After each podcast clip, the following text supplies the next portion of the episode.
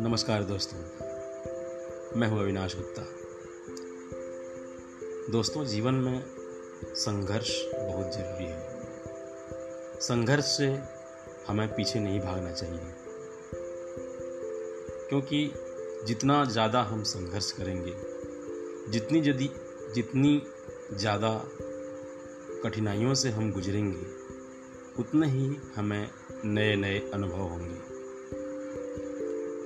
दोस्तों कहते हैं कि भगवान श्री राम जब वनवास गए तो उनकी मुलाकात बहुत सारे ऋषि मुनियों से हुई, बहुत सारे तपस्वियों से हुई और बहुत सारे राक्षसों से